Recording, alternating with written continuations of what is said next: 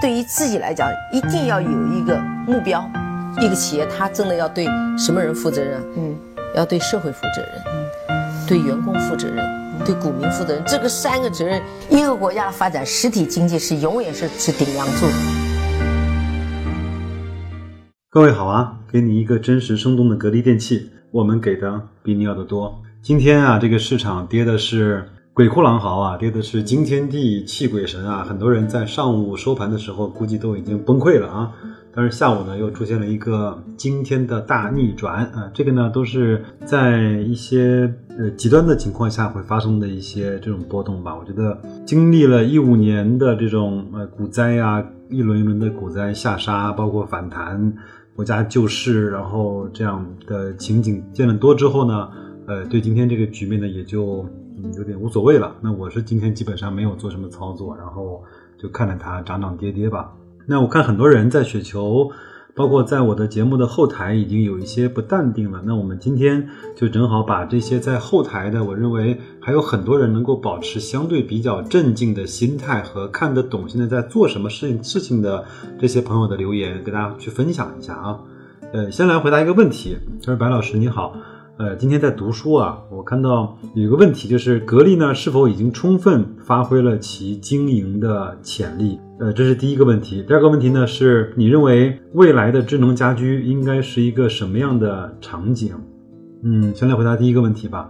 第一个问题其实我觉得很难回答，因为我不知道我们怎么才能够定义一家公司是充分发挥了它的经营潜力的，它的资金得到了充分的利用吗？那现在来看。格力电器并没有，它账上大概有一千亿的呃现金，对吧？那如果从这个呃指标来看的话，它并没有充分的去经营。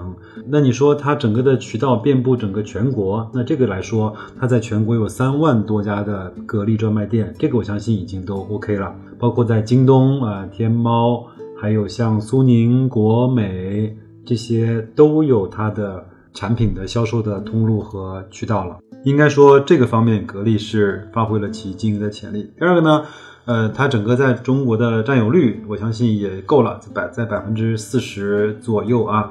还有呢，就是它整个在产业链上下端的这种控制，那我觉得，呃，今天来看，格力已经有意识在做这样的事情了。它在整个上端来说，它希望能够自主的去研发一些生产装备。啊，就是生产空调的装备，它自己就就可以用来去做呃制造和呃设计，嗯，不像以前还要受制于一些德国啊，包括日本的一些高精尖的技术，呃，这个是一个好的方面。另外呢，嗯，今年它投资了芯片，我相信也更多的是希望能够在全产业链整个的上下游去做更多的控制啊。这方面我觉得格力已经嗯相对比较充分的发挥了它的经营潜力。并且呢，他现在当然前面那个事情就就是他举牌海利呢还没有一个很好的结果。那如果那个事情做做成的话，那基本上在压缩机这个层面，它就能够获得更大的一个垄断的一个呃地位吧。就像当年长虹垄断了液晶的显像管啊，包括这些东西啊。那这是第一个问题。然后嗯，不知道我的回答是不是能够让你满意啊？呃，第二个呢，就是他问我认为未来的智能家居应该是一个什么样的场景？这个呢，我没有办法描述，因为是这样，它没有发生。我们很多人在有限的那个局域的框子里面去想象，是想象不出来的。我给你讲个笑话啊，就以前有一个炸油条的跟别人吹牛啊，他说我进过皇宫，那别人说你别吹牛了，皇宫什么样？你讲给我听听看。那个炸油条的说：“你不知道吗？皇宫里面炸油条的都是用金子做的筷子，皇上每天都是吃那个特别特别好的油条。什么意思呢？就是他作为一个炸油条的，他那个眼光和那个视野，他的整个世界就是油条啊。那我们现在在一个传统的家电的组合里面去想象未来的智能家居，我们也很难去想象出来一个具体的东西，只能够。”它慢慢的去发展，就像我们今天用移动支付很习惯用了二维码，但是如果没有出现手机，没有出现二维码这个东西的话，你单凭想象你是想象不出来的，对不对？嗯，当然，另外呢，它也有很多的标准，然后有些标准就赢了，有些标准就输了。比如说在手机里面，现在很多手机都有那个功能叫 NFC 啊，它其实我认我个人认为它其实是一个呃用来去做支付的更好的一个场景，它只要去刷一下就可以了啊。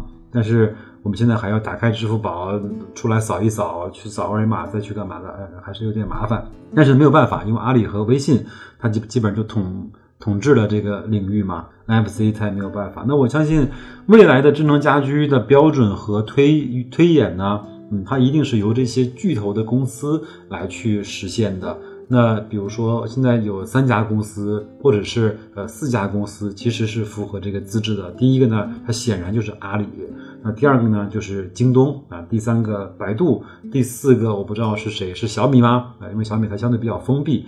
那它或者是一家生产电器的公司，是美的吗？是格力吗？是海尔吗？我不得而知。但是如果说你你让我描述智能家居，它是一个什么样的场景？那就是把人的懒发挥到极致，那把整个硬件和软件呃的组合，会出来一个高效、方便、安全、智能、人性化这样的一个使用场景。就是你能想得到，它都会帮你实现；你想不到，它通过算法会预先帮你设置。或者说，你你没有想的部分，它会通过机器和软件的这种组合，帮你实现，解决了你一些潜在的隐患和后顾的之忧，比如说水电煤啊，比如说防盗啊、安检呐这些所有的东西。好吧，那就是呃吴安军啊，这是两个问题。下面呢是一些听友的一些很好的留言，呃，然后呢，我我相信也能够。起到激励大家的一些作用吧。东北小老虎啊，他说现在死守格力电器，每个月买一百股，希望嗯能够维持低价久一点，就是说能让你多买一点，对不对？挺好的，就是类似于定投嘛。还有那二十个孔，他在听了那期叫《太阳下没有新鲜事》，这次没有不同之后呢，留言说讲的嗯太好了，我反复听了四遍，今年买格力。从四十五买到三十五，今天又买了五百股，一万股的目标已经不远了。其实挺好啊。如果说你有一万股的话，那如果明年格力按照常规来看，每股分两块五到三块的话。那你每年的股息就是三万块钱嘛？那你基本上，如果按照它三十五不涨的话，那你基本上又收获了九百股左右的格力的股票，然后继续跟随它去发展、去分红、去分红再投，这就是一个非常好的方式，对吧？如果它股票涨了，涨到六十了，你可以去卖掉一些，把你的成本压得低一点。它如果它跌了，那你就把那个分红再把它买成那个比较低价位的。格力的股票，这就是一个非常好、也非常踏实、也非常放心的一个投资的方式。涨了你赚股价，跌了呢你赚分红、赚股数，这就是一个在牛熊两个方面可以去切换调整的一个两个指标。唯一需要确认的是，格力是一家好公司。那这个呢，呃，白老师在节目里面用以月为单位。的频度来帮大家去确认各个方面的指标，我们来确认格力呃是不是依然是一家好公司，或者是说它有没有走坏的趋势。如果那个趋势已经走出来了，比如说真的我们看到了哪一天空调市场被一个其他的东西所替代了、所颠覆了、所取代了，那那个时候呢，我们会说可能会有危险啊，就像嗯 BB 机的行业会被手机。呃，取代包括电脑，它会被一部分的平板电脑的功能所去替代，电视就基本上被手机的屏幕啊占据了大部分的观看的时间。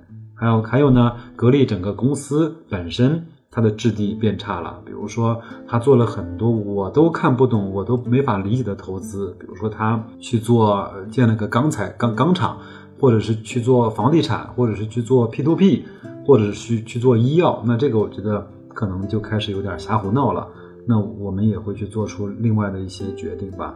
那除了这些之外，只要他这个公司质地是 OK 的，那我们就慢慢买，慢慢拿分红，慢慢去用分红再投就好了。要用你的时间来去获得那个最好的时间的回报啊。优先姐姐她说，今天大 A 跌得很惨啊，现在的评论都是看空了，还会跌到哪里去呢？嗯，它应该指的是雪球吧？雪球确实是一片哀鸿啊，很多人骂娘的骂娘，然后叹气的叹气，然后抱怨的抱怨，然后讲段子的讲段子。这个呢，每次都一样。在熊市的后期，当然以前嗯还没有雪球的时候，很多人都上那个东方财富的网吧嘛，古吧啊，那个里面更是千奇百怪，各种妖怪都在都在里面，你用各种的方式去吐槽和抱怨，没关系。那如果当这些吐槽和抱怨的人都不愿意吐槽了，或者都无力吐槽了，那整个的熊市基本上就差不多了。如果你关注一家公司，你每天去查一查，每天它在雪球里面产生了多少个新的帖子。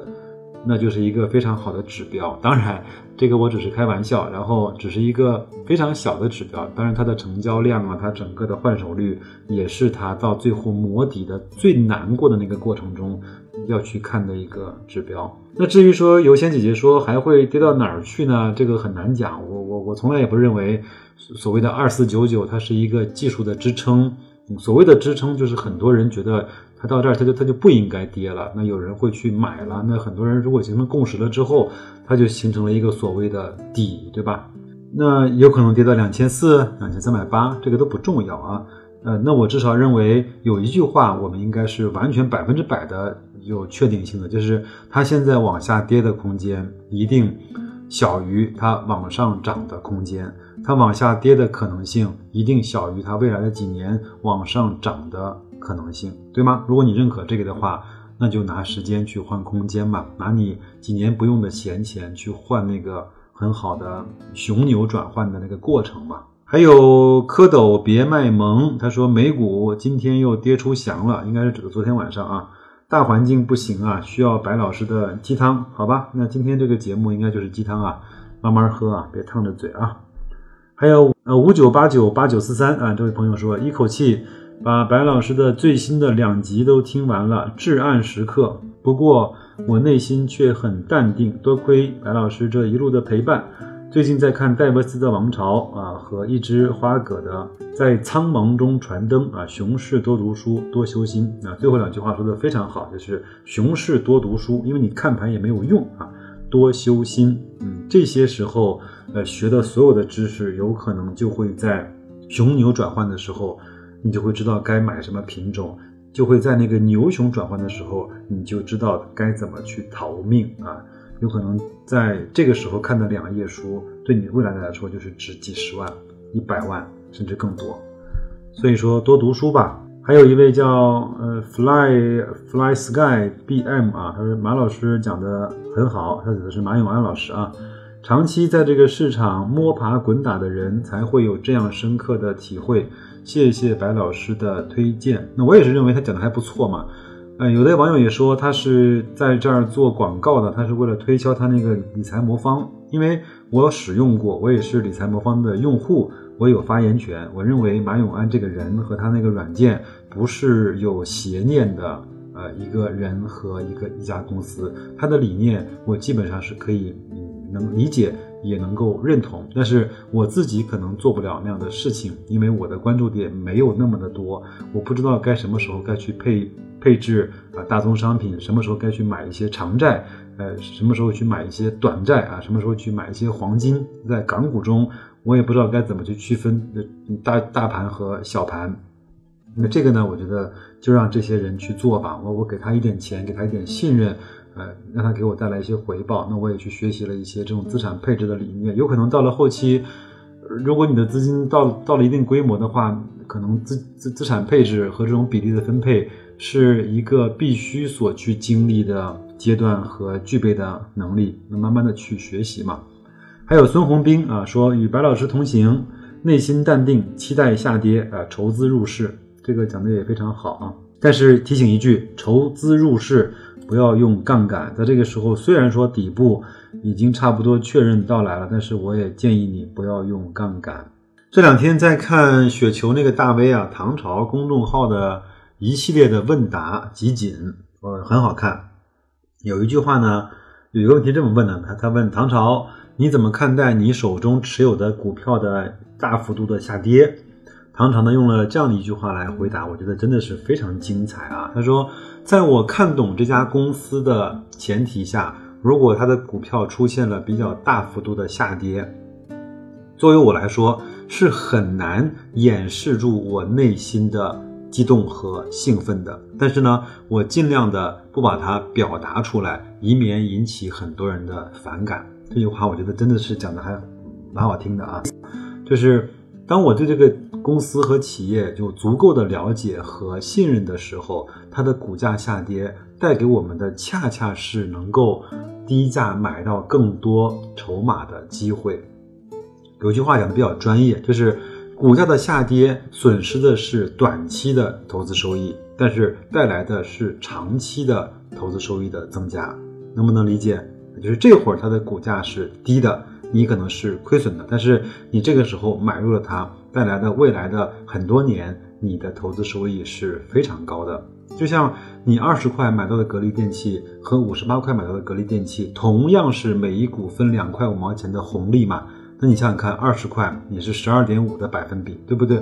然后如果是五十八块的话，你连百分之五都不到，这就是低买到和高买到的差差别。所以唐朝的这句话讲的非常的到位。我们接着来，遇见啊杠 pfu，他说白老师辛苦了，感谢一年的付出和陪伴，等待。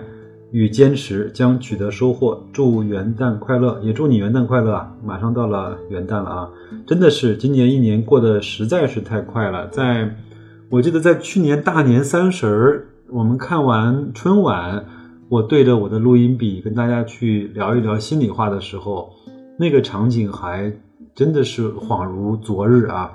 然后一想想看，就一年马上就过完了，马上就迎迎来今年的元旦，迎来这一次的春节了啊！真的是太快了。奶茶男神他说啊，福兮祸兮福所依啊，福兮祸所伏，顶住这黑暗时刻，所有的痛苦都会换成未来的欢乐。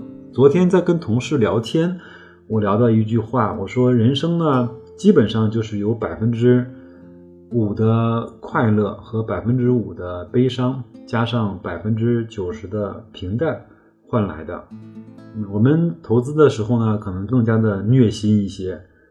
我们基本上是百分之八十的那个很不舒服，然后只有百分之二十呢是相对比较舒服的，对吧？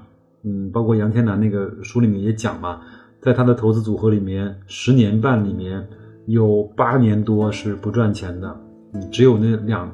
两年是赚钱的，而且呢，在那个两年赚钱的里面，真正上涨的，给他带来十倍收益的那个上涨，也只不过发生在最重要的那个几天和几周里。所以，做价值投资，它就是这样的一个过程。你需要承担更多的浮亏，承担更多的，嗯，你的净值没有增加，你要承担更多的这种疑惑，或者是呃，有一些对自己的这种怀疑。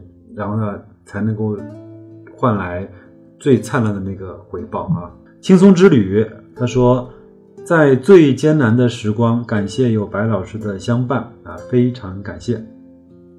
孙瑞鑫他说，股票方面，我长期关注的声音就是白老师和齐老师，什么时候你们来一个四手联弹啊？我也是齐俊杰的听众啊，齐俊杰他确实有些讲的还是不错的，有一些理念。讲的还是非常好的，但是呢，他作为一个纯粹的这样的一个自媒体人，他通过这个去去吸收粉丝，去转化到知识星球，然后呢，去付费的节目，呃，去读书，我觉得非常好，这个非常也非常适合他，因为他的表达是非常非常不错的。这方面我跟他确实是呃没得比，他更加全面一些，更加的老道和有经验。那我呢，就是一个。个人的兴趣爱好吧，希望把自己的这种研究和自己的这种一些方法能够分享给大家，也听听大家看有一些什么样的反馈给到我。那我觉得也是对我来说，也是一个成长的过程。那感谢啊，呃，孙润新，你对我也是抬举我了啊。陈林杠三 Z 啊，也是老朋友了，他前面给我发了一条留言，他说，据说富士康要在珠海投资，呃，一个芯片厂，正在和珠海方面。市政府呢进行一些沟通和洽谈，这个我新闻我看到了，但是我我还没有看到更多的新闻说富士康去做呃芯片在珠海这些关键词与格力有没有关系？我我不晓得是不是格力负责设计，然后那个富士康负责帮格力进行生产。嗯，如果这样的话呢，当然是一个非常好的事情。那另外在珠海如果要引进一家公司。那他也要去看一看，在珠海当地这些呃产业的这种均衡度和配套度和这种协同性，是不是能够更好一些。再来看啊，小范啊，他说这个点位不悲观，有有闲钱逢低买进，挺好啊。你如果有这样的心态的话，慢慢买，不着急就行了啊。还有还有这位叫知以至行的朋友说，没钱加仓，乐观不起来。那我给你两个回复吧。第一个就是，如果你的工作性收入还能够有一些结余的话，有一些钱，那就。每年或者是每个季度有一些结余，你慢慢买一买。如果没有的话呢，你手里面的股票有没有分红？有分红的话，把分红拿出来，然后这个时候可以去用分红再投的方式去增加你的权益的数量啊。还有呢，这位叫一八六九七二六的朋友说，白老师说马老师昨天的音频，嗯，他说我也听了，然后每次危机。来临呢，都让人感觉这次不一样。回过头看，每次都一样，确实是因为他每一次呢都会用不同的形式来展现出来。另外呢，人这个东西啊，真的是挺健忘的。呃，我忘了是谁呀讲过一句话，就是人类呢，从几百年的历史中获得的唯一的经验教训。就是人类从来不能够在历史中获得经验教训，人就是这样子的，对吧？我们自己也一样嘛。很多人到了医院打挂水的时候，我就开始说：“我从明天开始，我只要我出了院，我就不熬夜啦，不抽烟啦，不喝酒啦，不刷手机啦，对吧？早起早起早睡早起，健康饮食，走路上班。过不了两礼拜，就又回到了当时那个状态嘛，对不对？哎，还有平淡杠第七，嗯，他是说。有一期节目呢，叫本周互动，现在是什么级别的投资机会？呃，给我留言说每天都听好几遍，挺好的，非常感谢呀。我我这种公鸭嗓子能够让你每天听好几遍，我也是挺佩服你的啊。还有呢，这位叫科乐乐的朋友，他说小米上线了二四九九一级变频空调，你了解一下。好像这个句式在今年比较。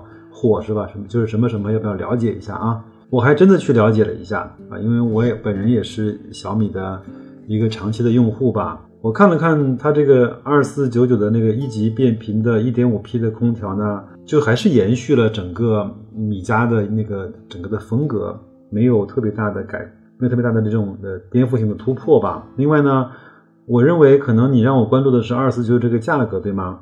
嗯，我我想告诉你的是。二四九九已经早已经是奥克斯像这样的牌子的标准的 1.5P 的一级变频，呃能效的这样的一个价格了。如果你不相信的话，你可以到京东到奥克斯的专卖店去看一看。所以呢，我觉得小米它并没有把价格拉到一个让人难以置信的这样的一个水平。它如果一级变频能效的空调 卖。幺五九九，那估计会引爆一些市场的呃关注度。另外呢，呃，我我曾经看了很多的文章，包括也听了董明珠的几次的演讲，包括也听了一些音频，包括也自己也去思考，就是空调这个行业呢，它还是有一些行业壁垒的，因为空调的核心技术现在我据我所知啊，就应该就在美的，呃和。格力像这样的企业当中，因为什么呢？因为它的压缩机嘛，对吧？据我所知，奥克斯是没有自己的压缩机的生产线的，它更多采用的是，我如果没有记错的话，它应该采用的是美芝的，就是产的那个美芝的压缩机。格力的呢，格力的呢是另外一个体系，它自己用一些，然后它也呃给卖给别人一些，但是整体的产能包包括像还有海力啊，然后。这就是他们几家大的压缩机的供应商，那所以像像奥克斯、像小米这样的，就是这种可能没有进入前三、没有进入前三甲的这个空调的品牌，他想去卖更多，他确实会受制于压缩机的产能，是吧？就像很多人为什么一定要去巴结高通呢？因为他希望首发的时候能够拿到高通更多的骁龙八五五的芯片嘛。如果你拿不到，你就产不出来手机啊！这就是我我为什么我对小米在空调并不能够给格力形成巨大的压力的一个呃很主要的原因啊。另外呢，我觉得小米它不是为了卖空调的，它只是把空调放在那儿，当做它整个的生态链的一个环节和一个节点之一就可以了。它要的是那个，它并不希望在空调上把格力干掉。我觉得这个它是完全没有想过的，所以这个让它去卖吧，我觉得这这个也没有问题啊。好，还有最后一个问题吧。然后有钱姐姐给我留了一个私信啊，她说：“呃，白老师啊，我们的股票呢跌到今天，很多人说，呃，大跌才刚刚开始。”这是她今天晚上八点多钟给我留的言啊。她说：“我们的股市到底会跌到哪儿去呢？呃，价值投资真的是太难了。这个问题我在前面其实讲过一点了，我就不再去展开太多了。”呃，我只是想提醒你的是，很多人说大跌才刚刚开始。如果是这样的话，那我们就可以确认的是，大跌差不多快结束了。那后面它应该不会是大跌了，它最多是反复的波动、反复的磨底、反复的寻底这样的过程，好吗？因为。我们都说那个行情就是在绝望中产生的，犹豫中前行的，然后什么什么什么，对吧？然后疯狂中结束的啊。我们的股市会跌到哪儿去？我觉得这个也不用太担心。你认为，就是你你给自己一个大胆的心理的预测，你认为我们的上证指数会跌到什么地方去呢？会跌到五百点吗？我相信你下不了这个决心吧？一千点吗？一千五吗啊？OK，两千点好吗？两千点。当时你要知道，我们在当时零七年的时候，那个大熊市，呃，是跌到了幺六六四点。那个时候可是只有一千多家公司啊，现在有将近三千六百家上市公司，而且还有很多越来越好的公司的质地在里面。难道你就觉得比那个时候多了一倍的上市公司，我们的点位也只值也只值两千点吗？我觉得这个，我相信你，你放心就好了。啊，或者是这么讲吧，如果说现在我们的上证指数，呃，跌到了一千点，那我觉得我们的经济肯定是出了很大的问题了，是吧？那如果是这样的话，我讲句丧气的话，可能那个时候你的钱是无论是放在房子里、放在股票里、放在银行里、放在债券里、放在理财里面，对不起，它都可能会随时的灰飞烟灭。所以那个时候我们就是世界末日了嘛，你就不用太担心了。那。所以这就是我对你的两个小提醒和两个跟你打气的地方。最后一句话呢，确实是价值投资真的是太难了。我这会儿呢转头看到我的书架上放了一本书，叫《少有人走的路》，什么意思呢？就是通往成功的路，往往都是那条不容易的，往往就是那一条崎岖的、荆棘密布的，很少有人愿意主动去走的路。如果说这条路特别的好走，每个人都可以通过这个方面的投资去赚到很多的钱，那怎么可能呢？对吗？那不可显然不可能嘛。这个世界上成功的人毕竟是少数的，能够坚持住的人毕竟是少数的。那天我不是给大家讲了个故事吗？呃，一定是这样子，坚持住的人一定是少数的。好吧，那就今天聊到这儿吧。那也希望所有人的留言。给大家一些些许的信心啊，明天可能还会跌，然后明年可能还会跌，但是以后一它整个的趋势一定是上涨的，因为我们中国还是有很强的底子的，我们中国还是在做很多的事情来去应对和和规划未来我们整个的经济的发展的。我相信很多人已经看到了，我明年从一月一号开始降低个税的那种各项的这种抵扣的方式，那个非常快。一月一号，呃，国家规定说一月份发工资的公司就一定要按照这个来去做了。那这个呢，它减税的力度对个人来说就是一个非常非常好的呃表现。那我相信，它这样这样类似于像这样的减税降费的这种动作。它一定也会很快的推向市场，对于那些很好的企业，对于那些中小企业来说，就是一个很好的福祉。当这些所有的条件具备了之后，当它发生了那些化学反应开始催化的时候，我们的经济真正的底就到了。那个时候，等等待我们的就是呃逐渐向上、逐渐冰雪消融之后的春天啊。那就这样吧，祝各位投资愉快，再见。